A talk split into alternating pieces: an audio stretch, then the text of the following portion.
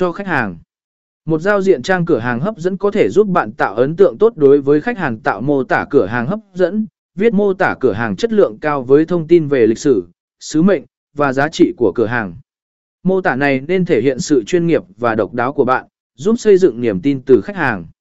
Xác định danh mục sản phẩm, sắp xếp sản phẩm vào các danh mục phù hợp để dễ dàng cho khách hàng tìm kiếm và duyệt sản phẩm.